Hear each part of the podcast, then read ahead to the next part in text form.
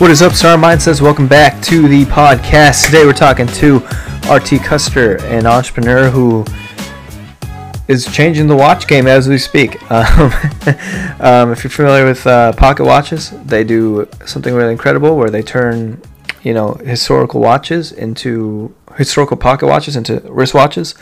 So uh, yeah, if you're interested, definitely check them out at Vortic Watch. Uh, get yourself a new watch for Father's Day, or you know, get your father a new watch, get your brother something cool, something nice. All right, and yeah, you know, we just want to say what's up. Hope you guys are doing great. You know, uh, the year's at the halfway point. We're nearing the halfway point. We hope you all are achieving your goals. We're getting closer to publishing this book, and uh, yeah, stay tuned. Check out the show. As always, if you like the show, leave a review on Apple Podcasts or rate us on Spotify. Also, we are pumping out our newsletter, so uh, go to my LinkedIn, which is in the link description, and uh, yeah, click that link and then click uh, follow to be in our newsletter. Yeah, and that newsletter just gives you them weekly insights that we have when we talk to entrepreneurs about the lessons that they've learned or the insights that they've come across and discovered uh, along their entrepreneurial journey. I'm sure you guys will like it. Thank you. RT Custer, an entrepreneur based in Colorado with a rich history that includes some of the coolest products that I've uh, come across. Um, Vortic watches are an American-made watch company. This story is incredible. They've started from scratch and now they do seven figures. And he's recently created a mastermind called Fast Foundations. You can find them out at fastfoundations.com. This is for entrepreneurs who are uh, under a million dollars in revenue and they're looking to grow and run their businesses. RT's got a really cool history with his uh, watch company. Anything from you know seeing it on Kevin O'Leary from Shark Tank. Yeah, I'd say it's like reviving an old product and making it relevant again. So that's that's really interesting to learn about. And got a great whiskey, uh, or great assortment of drinks behind him. So RT, just want to say good morning to you and thank you for being here today. Yeah, thanks, Dan. Thanks for having me. I'm excited to be here and share the story of Vortic and all the cool stuff I get to do. Yeah, I, would like to start off with just learning a little bit more about yourself. Uh, did you grow up in Colorado or where were you uh, like? I actually grew up um, in Pennsylvania. I grew up about an hour west of Philadelphia in a town called Reading, Pennsylvania. Um, and I grew up on a Christmas tree farm. And my I was the fourth generation farmer on on our farm. Uh, my great grandfather started the Christmas tree farm in 1941, and um, that's that's really I think where my entrepreneurial spirit came from. The farm was always like the side hustle of the family for all those generations. Pretty much everyone had a, a full time job or career. Not a huge amount of money in in Christmas trees unless you're like all in and have a ton of acres. But it was um, it was a really cool upbringing, a really awesome experience and um, as a dad now myself like i i struggle to figure out how to instill work work ethic in my sons um, in the same way that that my dad and my grandfather you know sat me down and said okay if you want something you got to go out and mow the grass and trim the trees and you know um, all that kind of stuff. So yeah that was that was my my life growing up on on the farm but um, a little bit different farm. That's awesome man. Yeah i think uh you know, farmers definitely they're very what's that word? Very underappreciated, right? Like mm-hmm. food in general too is very underappreciated, which is uh hard to believe just how, how society's progressed, but maybe that's just my opinion. So when when you uh, were growing up, did you you know see yourself becoming an entrepreneur or did you like want to work for corporations or what was your well i I, I think my parents thought I was going to be an architect or an engineer or something like that. I loved Legos. That was like my thing. Um, I always played with Legos all the time. Um, I had a, a, pretty good imagination. Um, I loved video games, uh, especially role playing games. And um, it, when I went to college, I, I went to Penn State um, because Penn State is a great engineering school and it was also in state tuition. So it was really inexpensive yeah, that's, for me. That's good. Um, and and you know there was just like so many different types of engineering that I could pick and um, I I never really sat down and thought about becoming an entrepreneur. Um, it wasn't a conversation that I had with anyone in my family or any of that. It was just you know growing up on a farm and selling Christmas trees uh, every every Christmas. That's very entrepreneurial, and mm-hmm. and so my whole family I think was very entrepreneurial. But they also had corporate jobs, and so it was kind of was kind of expected that I go to college and I get a good job. Um, in my freshman year of college, I got approached by um, a multi level marketing company called College Works Painting. And basically, I had the opportunity to run my own exterior house painting business for the summer. I had never held a paintbrush before in my life. I had never painted anything. I'd never done any that, that stuff. But it just sounded like a really cool opportunity to uh, make some money. And, you know, it was freshman year, so I wasn't going to get an internship with any of the big engineering companies or anything like that. And so I dove in and I ended up being number one in the state, number three in the country. Um, and I, I made over a hundred thousand dollars my freshman year of college running this little painting business over the summer. And I just got hooked on sales and marketing and entrepreneurship in general. You know, working for yourself, you just there's there's nothing standing between you and success except you. And yeah. so um, I I just learned that I was 19 and I got hooked and um, long story short, I, I, I got a couple normal engineering internships. I did the the thing I was expected to do. I got a corporate job with Walmart in logistics, um, which was an awesome job out of college as an engineer. They paid me really well. They put me in Colorado. It's how I got here. Um, and you know, the world's largest retailer has a lot of big problems to solve, especially in logistics. And so that was a fun job. But um, in my junior year of college, I, I met my business partner Tyler, uh, my now business partner, and we had the idea for Vortic Watch Company in college. And um, when we left college, we decided to go all in on on that. And he worked full time for the watch company, and I was working for about two years for my corporate job until I was just like, you know what, I think it's time to throw in the towel and just be a full time entrepreneur.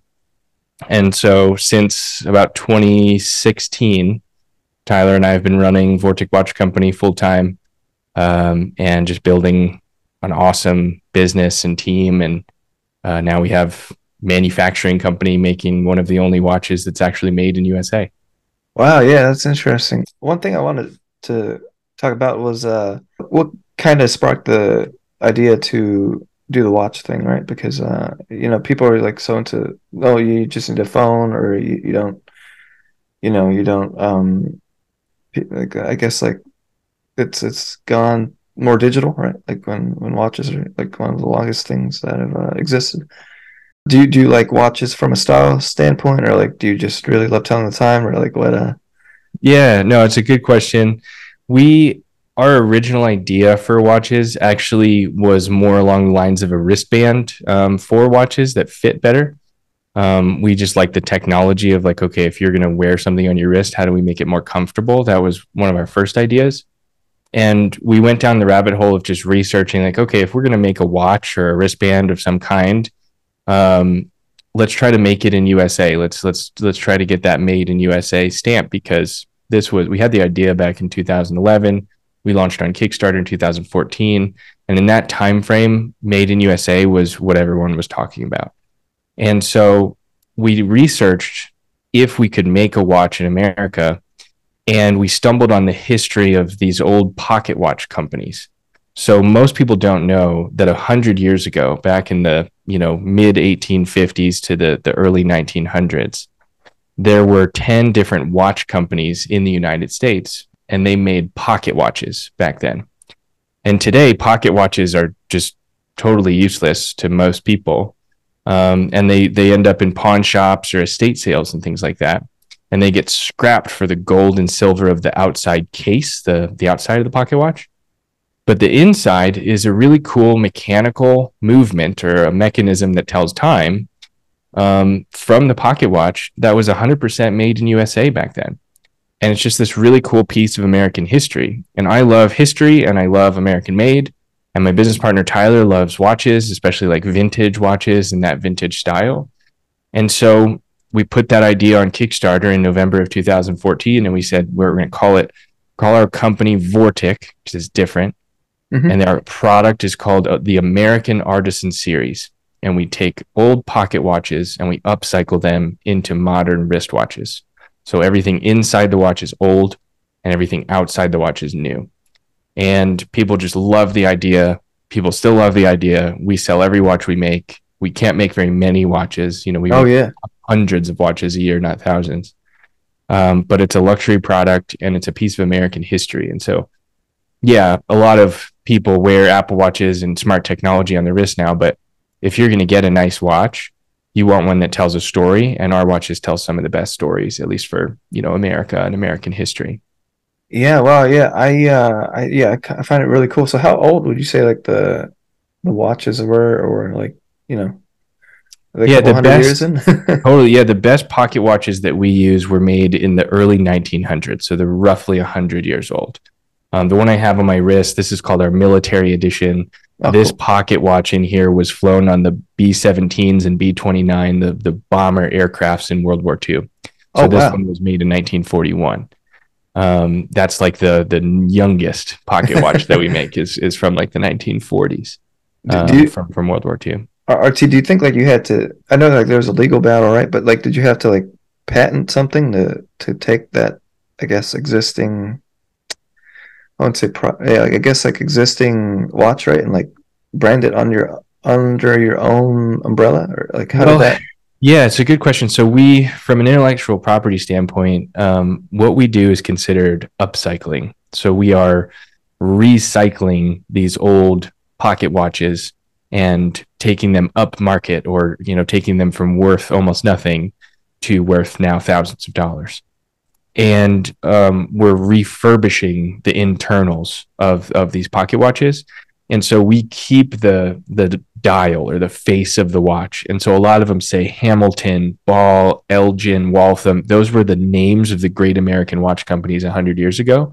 None of those companies exist anymore but some of those trademarks specifically the trademark on the word hamilton you, you might be familiar with the hamilton watch company. They're owned by the swatch group big mm-hmm. big swiss conglomerate Hamilton Watch Company had a trademark on the word Hamilton, and we're taking Hamilton pocket watches made 100 years ago and turning them into modern wristwatches. And so we actually got sued in 2015 by the Swatch Group, which at the time we thought was a mistake because we're just a couple of kids trying to start a business, but um, ended up being a six year long federal lawsuit that almost went to the Supreme Court. Oh, and yeah. your, your question is valid, which is, you know, is it okay to take something 100 years old that has somebody else's brand on it and turn it into something new? And that was kind of a gray area in the law until Vortic Watch Company came around and, and we made a whole brand around around doing this. And now that we've won that lawsuit, we, we officially won the lawsuit in 2021. Um, now that we've won that lawsuit, we've now set precedent and anyone can take anything with somebody else's brand on it as long as you properly describe what it is. Mm-hmm. Trademark infringement, without getting too in the weeds, it's all about consumer confusion. So, you as the consumer of my product, are you in any way confused about what you're buying? So, I, I as the brand and the manufacturing company, I have to describe this is an old pocket watch that we've refurbished and turned into a wristwatch. As long as I describe that well enough that you understand what you're buying, then that's okay in the eyes of trademark law and the government and all that kind of stuff. Um, but it was one of the judges. She said it was an interesting case, and you never want to be the defendant in an interesting case because it's very expensive to defend yourself. And you were the defendant, right? Like that's yeah, yeah. We were. De- they they came after us. They said you can't use the Hamilton brand to make watches, and we said, well, technically, we're not. It's it's the old thing. It's a hundred years ago, and it, it became a really interesting conversation. And unfortunately, a a federal lawsuit that cost us a lot of money. Uh-huh. But but fortunately, you know, we won, and now we've set that precedent. So not only can we take any pocket watch and turn it into a wristwatch, with regardless of what brand is, we, we could take a Rolex pocket watch, turn it into a wristwatch. That's okay. Really? No way.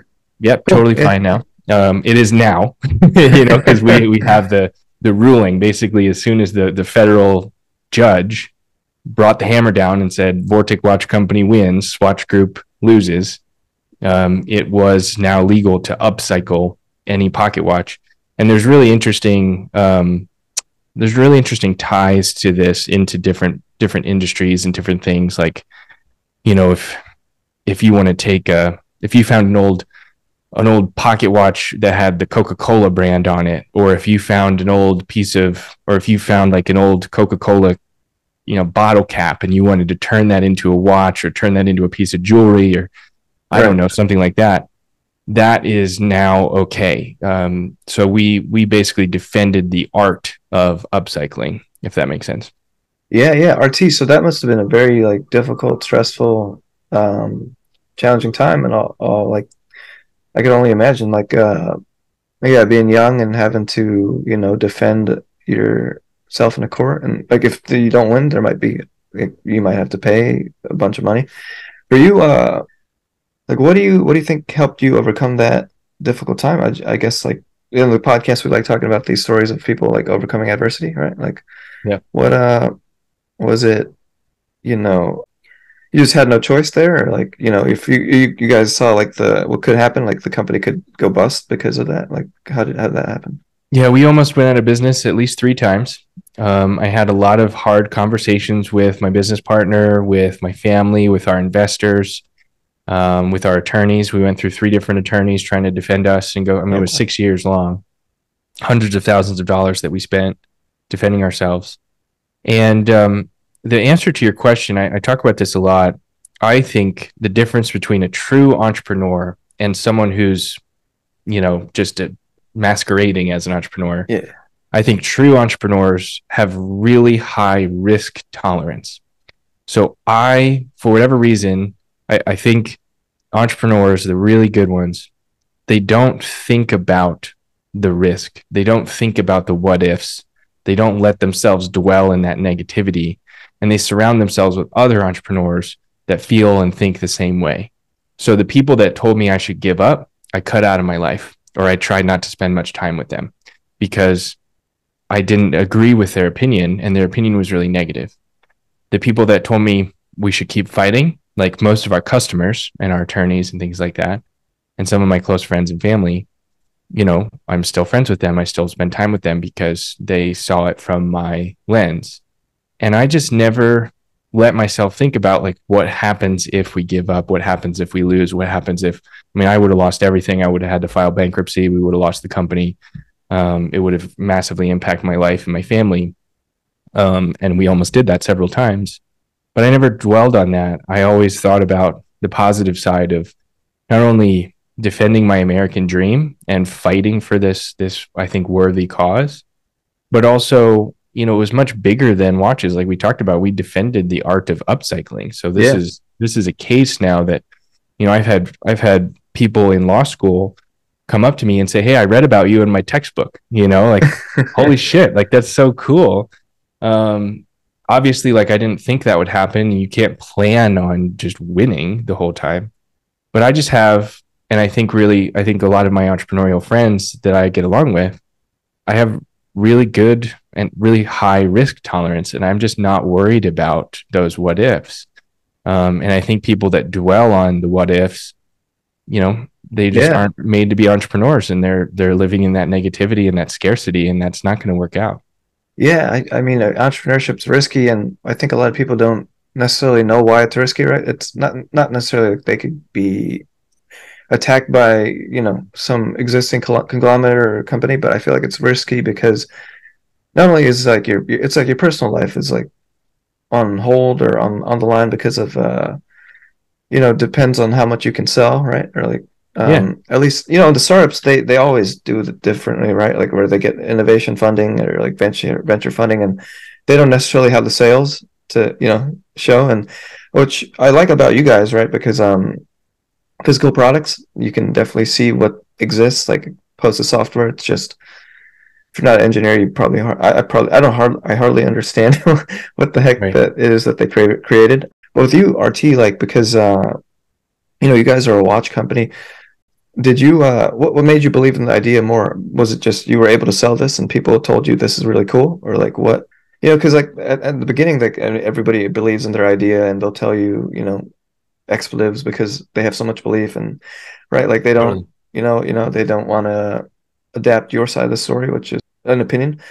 What uh what gave you that belief? Was it you were selling these watches all the, all day and night or like you know what what what, what yeah happened? so um I talked to probably our first 300 customers one on one. I, called them and I talked to them. And and then I still today go to trade shows and events and I, I talk to as many customers as I can one on one in person. And from the very beginning of this company, the customers and even the people that couldn't afford it or, you know, um, it wasn't the right time for them to buy, every single person I talked to they were just like this is the coolest thing i've ever seen. And they just wanted to like ask me so many questions like how'd you like you're you're asking how'd you get this idea? How do you find the pocket watches? Where do these pocket watches come from? Like there's so many stories that come from the the old pocket watch companies a 100 years ago like whether you're interested in american history american made manufacturing how it's made um, or the entrepreneurial story from me and tyler starting this company just every single customer was a super fan. They were just a they were they they loved the product, they loved the company, they loved the story. And for the first 5 years of our business, I went back and I did the math.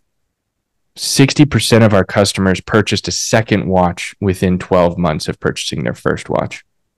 And when I tell that to other people in the watch industry and other people selling, especially things that are their value bar, my average purchase price last year was four thousand dollars so it's not inexpensive. Most people are like, "Oh, that's just crazy!" You know, that repeat purchase for something you don't need that's not a subscription, that's a luxury product. Um, most of those customers are like, "Hey, you should really increase your prices and charge more because this thing is amazing." But like, let me buy another one first. and I just I heard that and I hear that all the time, every day from all these people. And I just every time we had a hard conversation about the lawsuit or about finance or you know with an investor or, you know, stuff like that i just thought back to like i'm not doing this for me. I'm not doing this for the money. I love that validation of every single customer saying this is the coolest thing i've ever had. I want another one. So so that's that's where it came from for me. And you know for me it's it's external validation is is what i'm seeking. And that's yeah. why i like doing these podcasts. That's why i like telling our story and things like that. I'm sure everybody has their own way that they're motivated. Um, but that's how I'm motivated. And um, I think that's another thing you really have to like learn about yourself is like, are you introverted? Are you extroverted? How are you motivated? Where do you get your motivation? You know, those things. Because a lot of entrepreneurs, we think we're motivated by money, especially when we start out. We're like, yeah, I want to grow a company. I want to be like Elon and be worth billions of dollars and all this stuff. That's not realistic. You know, then I've, now that I've been doing this for 10 years, I still don't make that much money. I mean, I'm good, you know, and we're we're a healthy business. But like every time I think back, I'm like, well, if I was doing this for the money, I should be doing something totally different. Right, right, right. I, I could go work for a big company and make three times what I make right now personally. Um, so that's not why I'm doing it. Why am I doing it?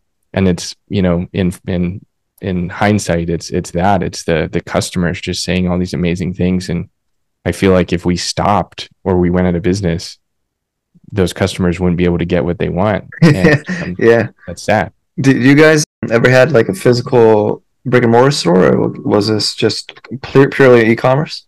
Yeah, pre-pandemic, we were in let's see, five or six retail stores, like jewelry stores and um, high-end retail stores.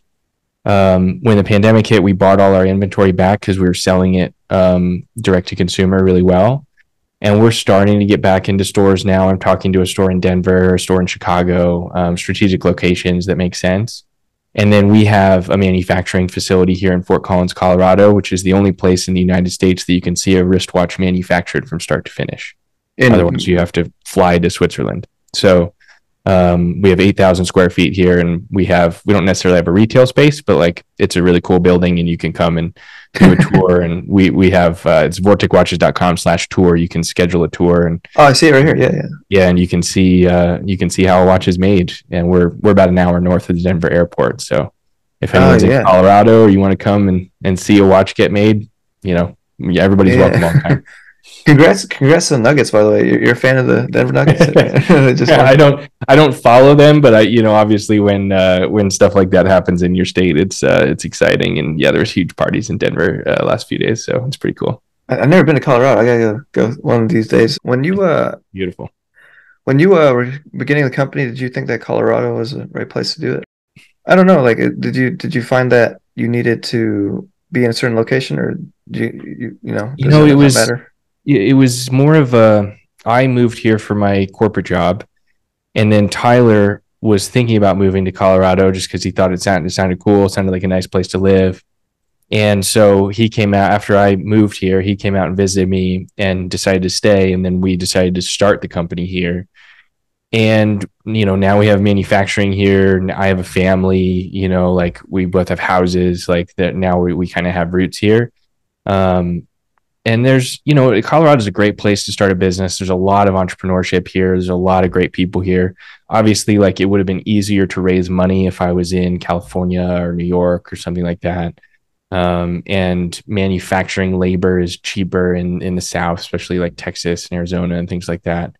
Um, but we're so specialized. I mean there's only a handful of watch companies in the united states and we're the only ones that do what we do and so um, we mostly import most of our talent. So pretty much everyone that works for me has come from another state or another part of the world. Um, and Fort Collins, especially, is just a really nice place to live. It's sunny here over 300 days a year. I gotta go see that. Yeah. yeah so it's just cool. it's, it's always sunny. It's sunny again today. Not a cloud in the sky, and um, that to me is you know, it just puts a smile on your face when you walk outside and it's sunshine. That's um, true, man. Yeah. So I, I love that. It's a great place to raise a family. I got two little kids. So um, for me, that's why I love Colorado. Plus, it's really easy to travel. The Denver airport, uh, most people don't realize it's the third largest airport in the world. Oh, really? So I can fly, you know, anywhere uh, that I want within, it's a 58 minute drive from my house to the Denver airport. So I love that. Do you guys have a turbulence, like landing. Down. Oh yeah, yeah, yeah, yeah, right, yeah, yeah. yeah, that's the one negative. Yeah, that's the one negative. Man. yep, yeah, because the airport's. I mean, the airport's far enough from the mountains. mountains that it's it's it's in the flat lands, but like the way the air comes over the mountains. Um, I mean, it's beautiful, like the view out of the airplane, and like if I look west right now, there's some of the you know the Rocky Mountains. It's gorgeous.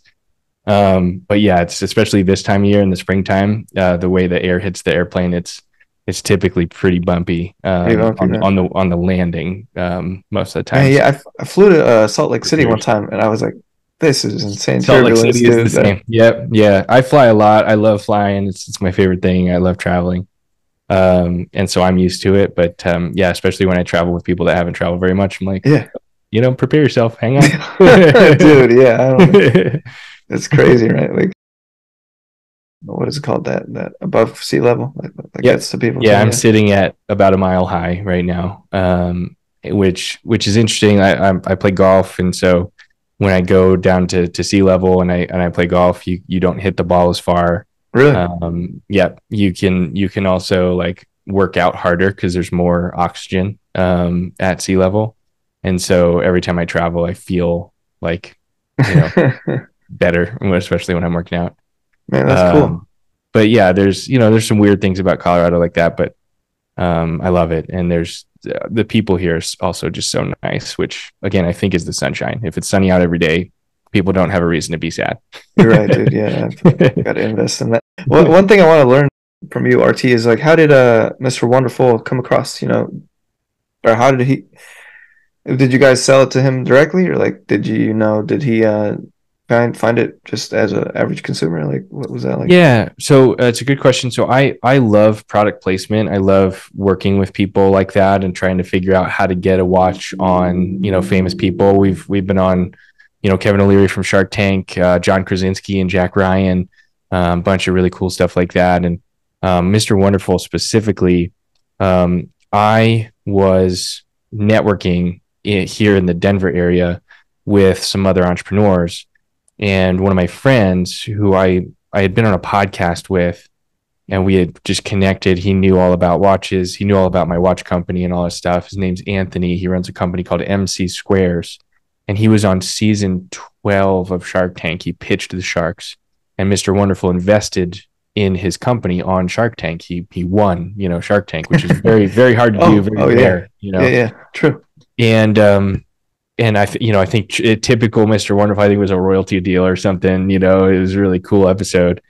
Anyway, Anthony called me and he said, "Hey, I want to make, I want to buy a watch for Kevin O'Leary as a gift to say thank you for investing in my company."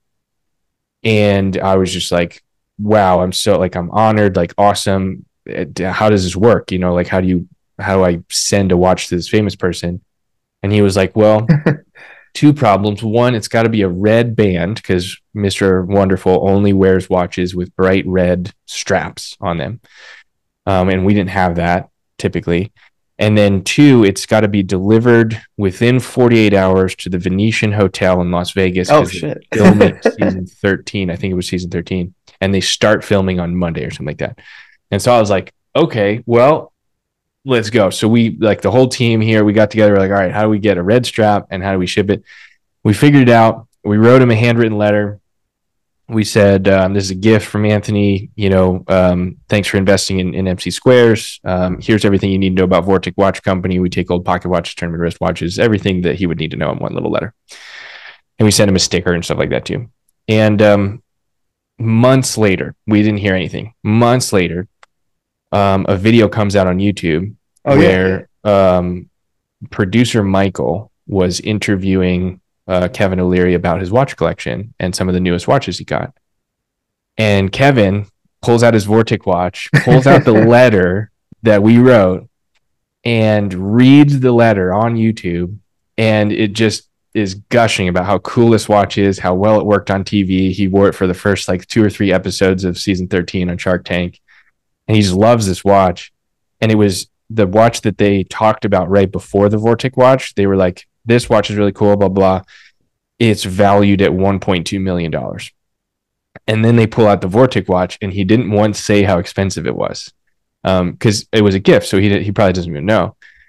And um, we got, I mean, daily we get people coming to our website saying like am i in the right place because like i saw this video from kevin o'leary and like these watches are only a few thousand dollars and like i don't think like what you know. Oh yeah. so it was just this really cool thing that that happened and now that i, I think that youtube video has 2 million views. Oh okay. and the part about vortic is the most watched on on that video.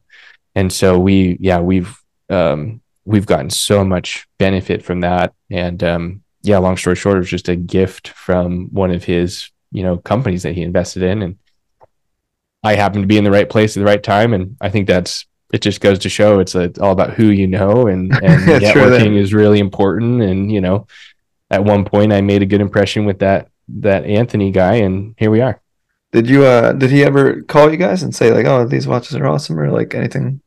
Yeah, I've. I've connected with his publisher Oh, sure. um, or publicist. Um, she's like his right hand, and um, she she said he loves the watch, um, and we're we're talking to her now about uh, making him another watch because you know um, obviously just great publicity and um, people that like Shark Tank like physical products. They like entrepreneurs, and a lot of our our Yeah. customers are entrepreneurs. So it's a really good um, really good connection.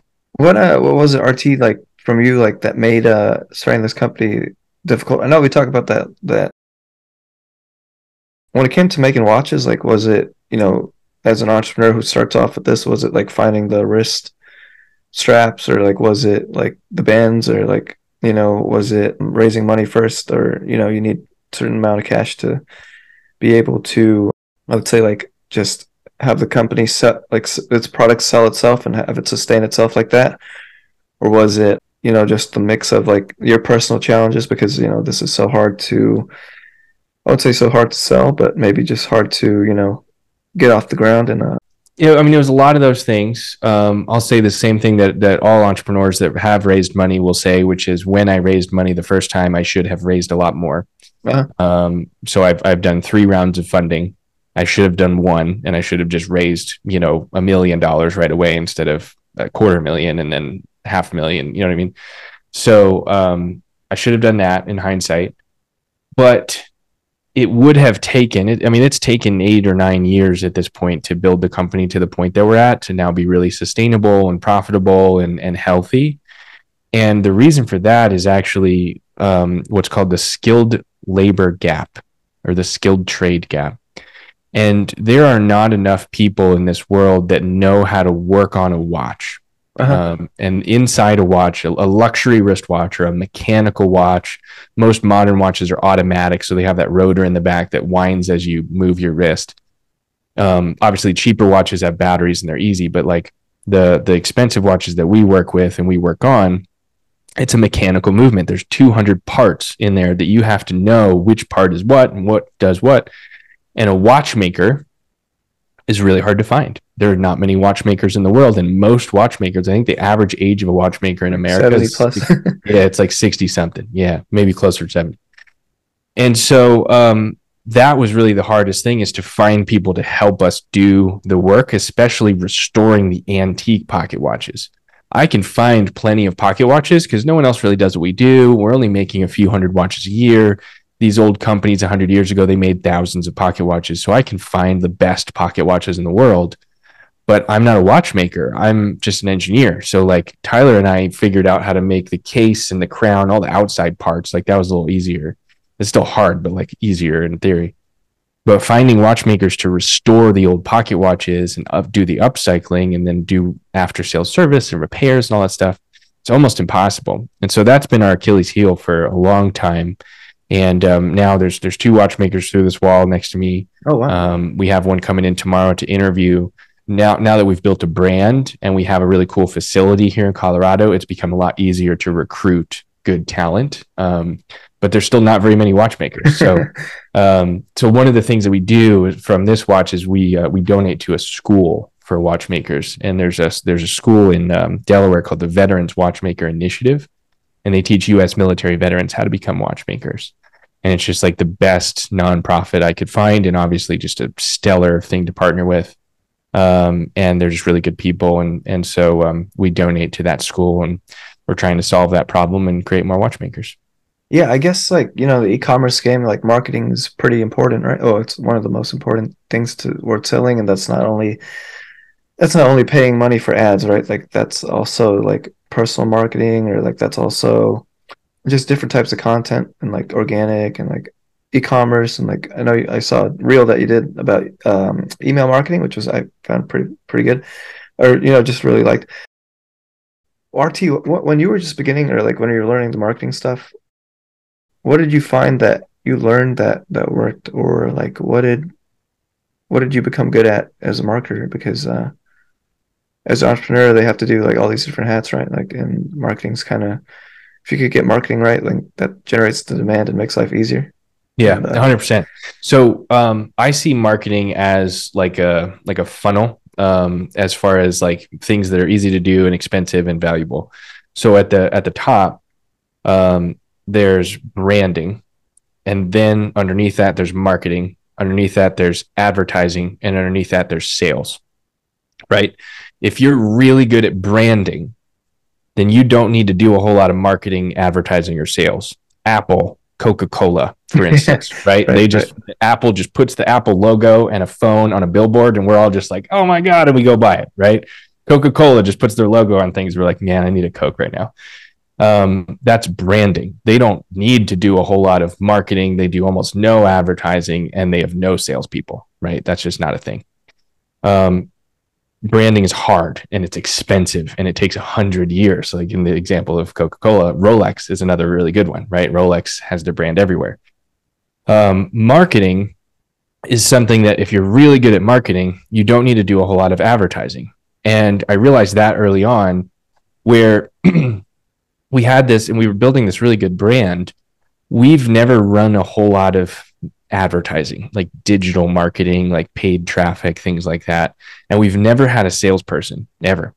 Our our website is the salesperson. You go to the website, if you like it, you buy it, right? Um, so to me, good marketing is just making a really good product and talking about it telling people about it and then hopefully creating some groundswell or some some people that will go talk about it. I think most of the best marketing we've done is word of mouth and the only way to get other people to talk about you is to put your product first, make a really good product and provide really good service, like just next level customer service. You have to build a product that's worth talking about and then once it's worth talking about, other people do those advertising and sales for you. And within that, I would say it's really important to find something that you're good at and pick one vertical. If you're going to do advertising or sales, do one thing and learn and go deep on it, learn everything about it. And for me, that's email marketing. So, email marketing is probably the best form of like advertising and marketing that we do. Um, it really hits all of them, you know, branding, marketing, advertising, and sales. But um, I've grown since 2018 when I started really focusing on email marketing. I've grown our list from about 3,000 people at that point to over 40,000 people now. And every time we send our weekly email, somewhere between five and 10,000 people open that email and read that email. And pretty much every time we send that email, we sell watches. And it's because we make new and different watches every week. And so I have something new to talk about every single week. Um, I also make YouTube videos that I include in those emails. And so people stay on the list to see what's going on and see what our new watches look like and hear from, from me and Tyler on what we're doing next. And um, it's, it's the thing that like, if somebody asks like, how do I follow along or how do I, lo- how do I know, you know, what you're doing next? I say, Hey, you know what? You can follow us on Instagram, social media is fine, but like just hop on our email list. It's really easy. I send really cool emails. It's just pictures of watches. If you like watches, just sign up, and um, you can unsubscribe at any time. You, and you, Mailchimp is what you use, or you use something else you made? I use Klaviyo. Yeah, Klaviyo. Yeah. So down. if if you are a Shopify based business, which we are, yeah. you have to use Klaviyo. It is the best. Shopify is the best in the website game. Klaviyo is the best in in the email marketing game, and they play nice together. Shopify actually invested in Klaviyo over a hundred million dollars. Really? So they, they have a strategic partnership. Yeah, um, yeah. I can't can't say enough about Klaviyo. It's it's um, it's awesome, and um, yeah, we love it, and especially especially when you have a list of that size. When you're just starting out, Mailchimp or something else is fine. You know, I would say as soon as you get thousands of people on your list, then you want to start doing some more interesting stuff. Yeah, man. I'm in the podcast game, so I know marketing and advertising is a really big pillar in the world. You know, it's like you don't really realize that as a consumer because you're just a consumer, but just looking at like ad spend of like um, YouTube's revenue or, or Google's or TikTok and all these things. Uh, RT, I guess just like a personal marketing question for you is um, what uh like uh when it comes to marketing, I guess like you run a watch company. What uh, you know what what do you do? You think like that in general? It's better to just have that targeted customer via emails, or do you think it's just spending on ads? I think in the conversation you're talking about that brand and then the marketing and then something else that was underneath marketing or advertising, marketing the advertising, right? But like what what for you? Sales, yeah. Oh, set marketing sales. An entrepreneur who has like a new business should work on most. Is it? You think if they're in the B2C world or in uh, the, they're just a new business, do you think that they need to put more money towards advertising or just organic? If I content? if I was just getting started and and this is what I do, so for my Fast Foundations Mastermind, I tell everybody to start like this. Like if you're just starting out or you're within the first year of business, go read Building a Story Brand by Don Miller and clarify your message. That's the number one thing. So marketing, advertising, sales, branding, none of it matters if nobody knows what you do. Yeah. So, um, what I've I've taught a few classes on this in our mastermind. I've done a couple like webinars on it, um, and I call it the. I mean, well, it's it's known as the elevator pitch. You have to have a really stellar elevator pitch, and I'll I'll give you an example. So, Vortic Watch Company salvages and restores antique American pocket watches, turning them into one of a kind wristwatches, preserving American history one watch at a time. You can learn more at vorticwatches.com. That's my elevator pitch. I can say I've said that phrase, yeah, that those those four sentences. I've said that tens of thousands of times, and it's very clear on what we do. We take old pocket watches, we turn them into wristwatches, right? It's very clear on where to go to learn more, and it has a little bit of mystery in it. I'm not telling you everything. I didn't tell you how much do they cost. I didn't tell you what they look like because it's hard to do. And so there's enough mystery in my elevator pitch and my my brand story and my message that you want to go to vorticwatches.com and just see one. You know, you're just like, oh, how much are they? Oh, where do they get the pocket watches? Oh, there's there's some of those questions. So I decided to focus on that after reading uh, building a story brand and clarifying my my message and our message also, that book helps you clarify the message that you have on your website, your landing pages, and your ads. So if you go to vorticwatches.com right now, and you see on our homepage, it literally says who we are, yeah. what we do, and how to buy it. Like it says those words and then a little paragraph and then a button. and it's and it's all at the top of the website. So you don't have to scroll very much. You don't have to do many things. Just that's what we do, right? Um, you have to treat people and talk to people like they're five years old. And I, I have a four year old and a six years old, six year old. So like I know how like I know how to articulate to them to say like, no, I, I need you to do this right now. And um and it's true, like you you have to you have to simplify and clarify your message. Otherwise, sales, marketing, advertising, it's just all your time is wasted if nobody knows what and understands what you do. So that's number one, clarify your message, building a story brand, best way to do that. Number two is once you have a clarified message, go find super fans. And there's a book by Pat Flynn called Super Fans. Excellent. I've heard book. of him. Yeah, yeah. Pat Flynn is awesome, just brilliant YouTuber. Um, and super fans is a concept that's like instead of trying to go sell watches, instead of trying to go, you know, find customers, I'm going to try to build a brand that creates fans.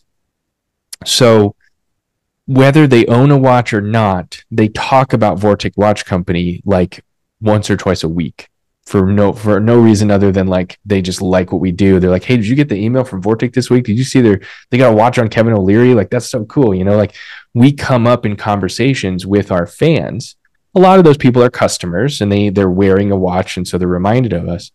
And um, there's a million ways to to do that, but if you go out and you just try to make money, you're going to fail. If you go out and you just try to sell watches, like if I just said, "Hey, I, I'm selling you this watch," I might make some sales, but I wouldn't have a brand that has a following that people are talking about.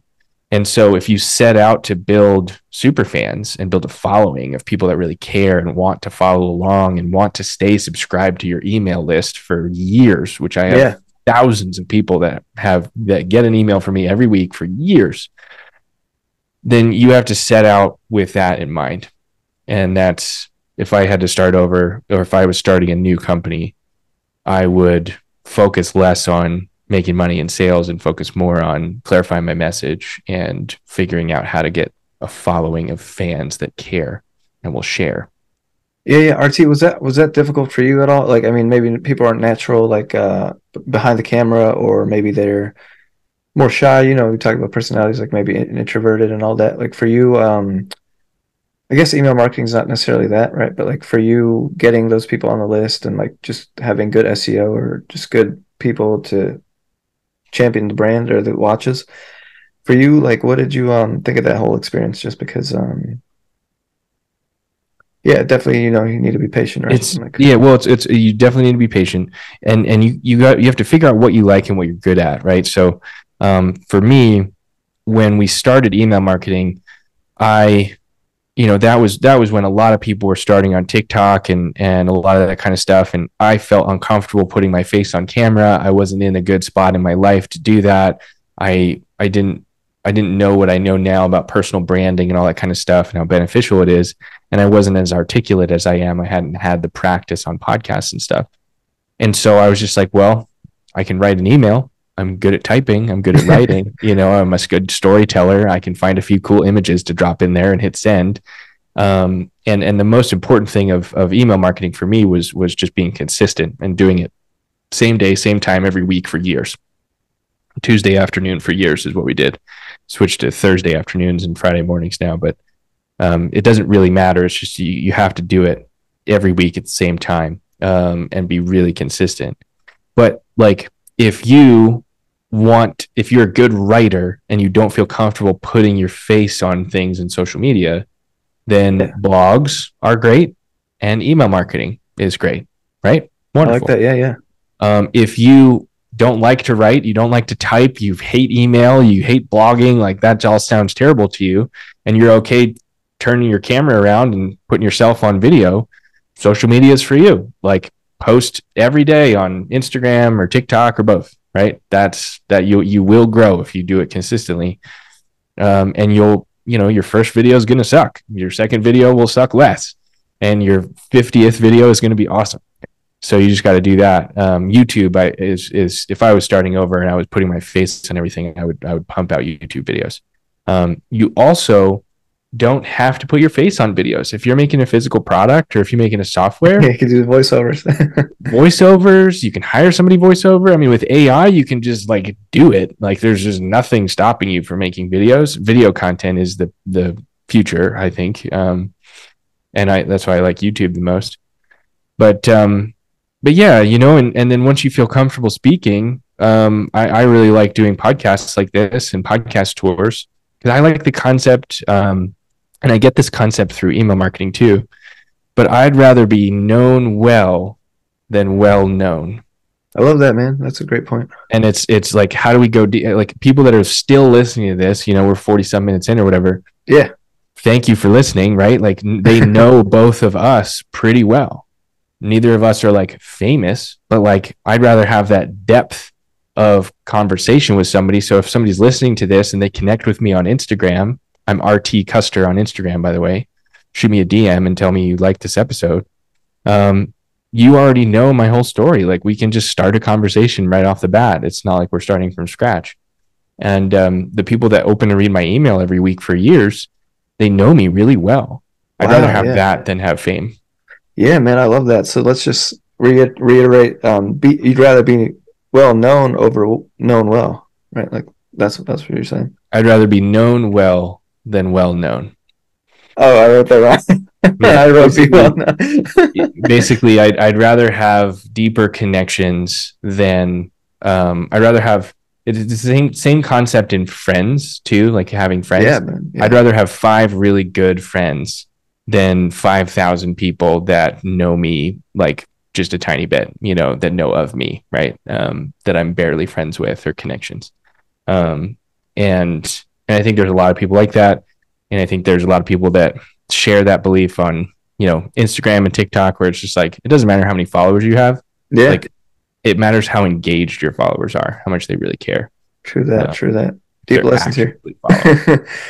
um, on Start Masters podcast, we like to uh, ask uh, every entrepreneur we get here like a couple final questions. Um, we'd like to start with uh, the first question being um, RT. If you could go back in time to a twenty-year-old RT, what would you, what would you be able to say, or would you, what would you want to say to yourself back then? Buy Apple and Amazon stock. There we go. Yeah, as much of it as you possibly can. Buy and hold, baby.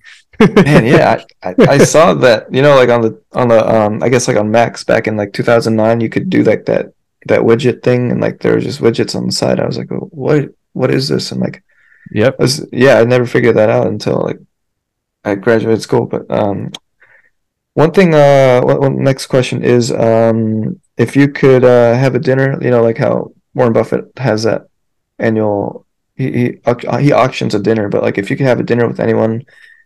I guess in the world that's alive right now, like uh, for business purposes, or I don't even want to say that, just in general, right? Like, um, it could be a family member, but like, who, who do you think you'd want to have dinner with? Um, my my mind goes first to Dwayne the Rock Johnson.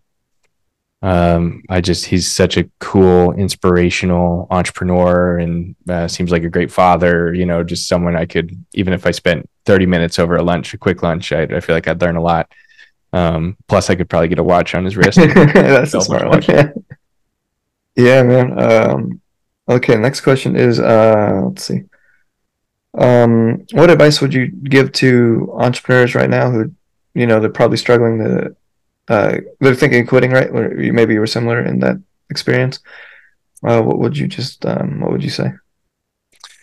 um, change your perspective by getting out of day to day and see what that does to your current situation.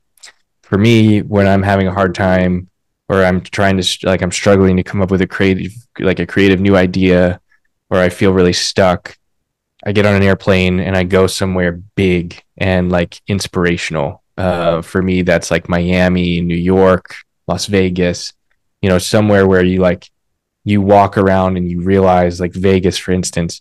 Yeah. You stand in a in a casino and you realize that like hundreds of millions of dollars being spent within a hundred yards of you. Um, and you feel so small and your problems feel so small. It's like, ah, I didn't sell enough watches this month. Like, okay, like Steve Wynn had some problems, right? And Steve Wynn ba- built Las Vegas and all those big casinos, and he almost lost things every single time. And now he's a billionaire and he owns all that stuff, and a lot of that money is going straight to him. Um, go stand in, the, in a different energy, get a different perspective. You know, use your credit card points to to book a nice room in a hotel. Don't get a cheap, shitty room. Get a nice room. You know, like treat yourself Right, right. just for like one day and zoom out and be like, am I working on the right thing? Am I thinking about this the right way? Um, what am I really meant to do? And uh, and come back. And if nothing changes, then you know you're probably doing the right thing. You just were having a hard time and you just needed a break. Um, and if on that trip you're like, yeah, I'm I'm not feeling this, do something else. You know, it's No, that's fine. Very valuable advice. Uh, I love that, man. Last question, RT, is if you could articulate your own personal startup mindset, what would you say that it is? Startup mindset. Um, Tyler and I, when we started Vortic and through the last 10 years, uh, we have said the phrase, we'll figure it out like a million times. And we joke about putting it on the wall, and we probably should, like in our um, and I think that's that's really my my mindset is is we'll figure it out. Like I don't I don't know the answer to your question right now. I don't know the I don't know how to solve this this problem right now. I don't know what tomorrow's going to look like. Um, but we'll figure it out. You know, we're we're not alone. I'm not alone. We got a great team, um, and we'll put our heads together and we'll see the other side of this thing. We just need to figure it out. RT, I like that, man. Yeah, no, I think you uh, have built a really cool company, and you know, I'm only gonna keep following. I'll be on that email list, and uh, fun. yeah, it's it's been awesome talking to you. I've got to check out one of these watches. Um, yeah, anything else that we, we didn't cover, or like anything you know we could hammer home just in the last end of this? No, that's it. I, I would say um, if you want to connect with me, uh, obviously my, my two things are Vortic Watches, so it's vorticwatches.com, and then Fast Foundations Mastermind, which is fastfoundations.com. Those are the the two things that I, I'm focused on. And then um, you know I I do best, and I typically connect with people on Instagram. So it's at RT Custer on Instagram. Send me a DM um, and ask all your questions. I love to help new entrepreneurs, people getting started, or people with you know even just like how do I do this with email marketing? Happy to help. I love that stuff. Man, RT, thank you so much. It's been it's been a pleasure, and uh, yeah, I mean, really glad we got a chance to talk today. Right back Yeah. at you.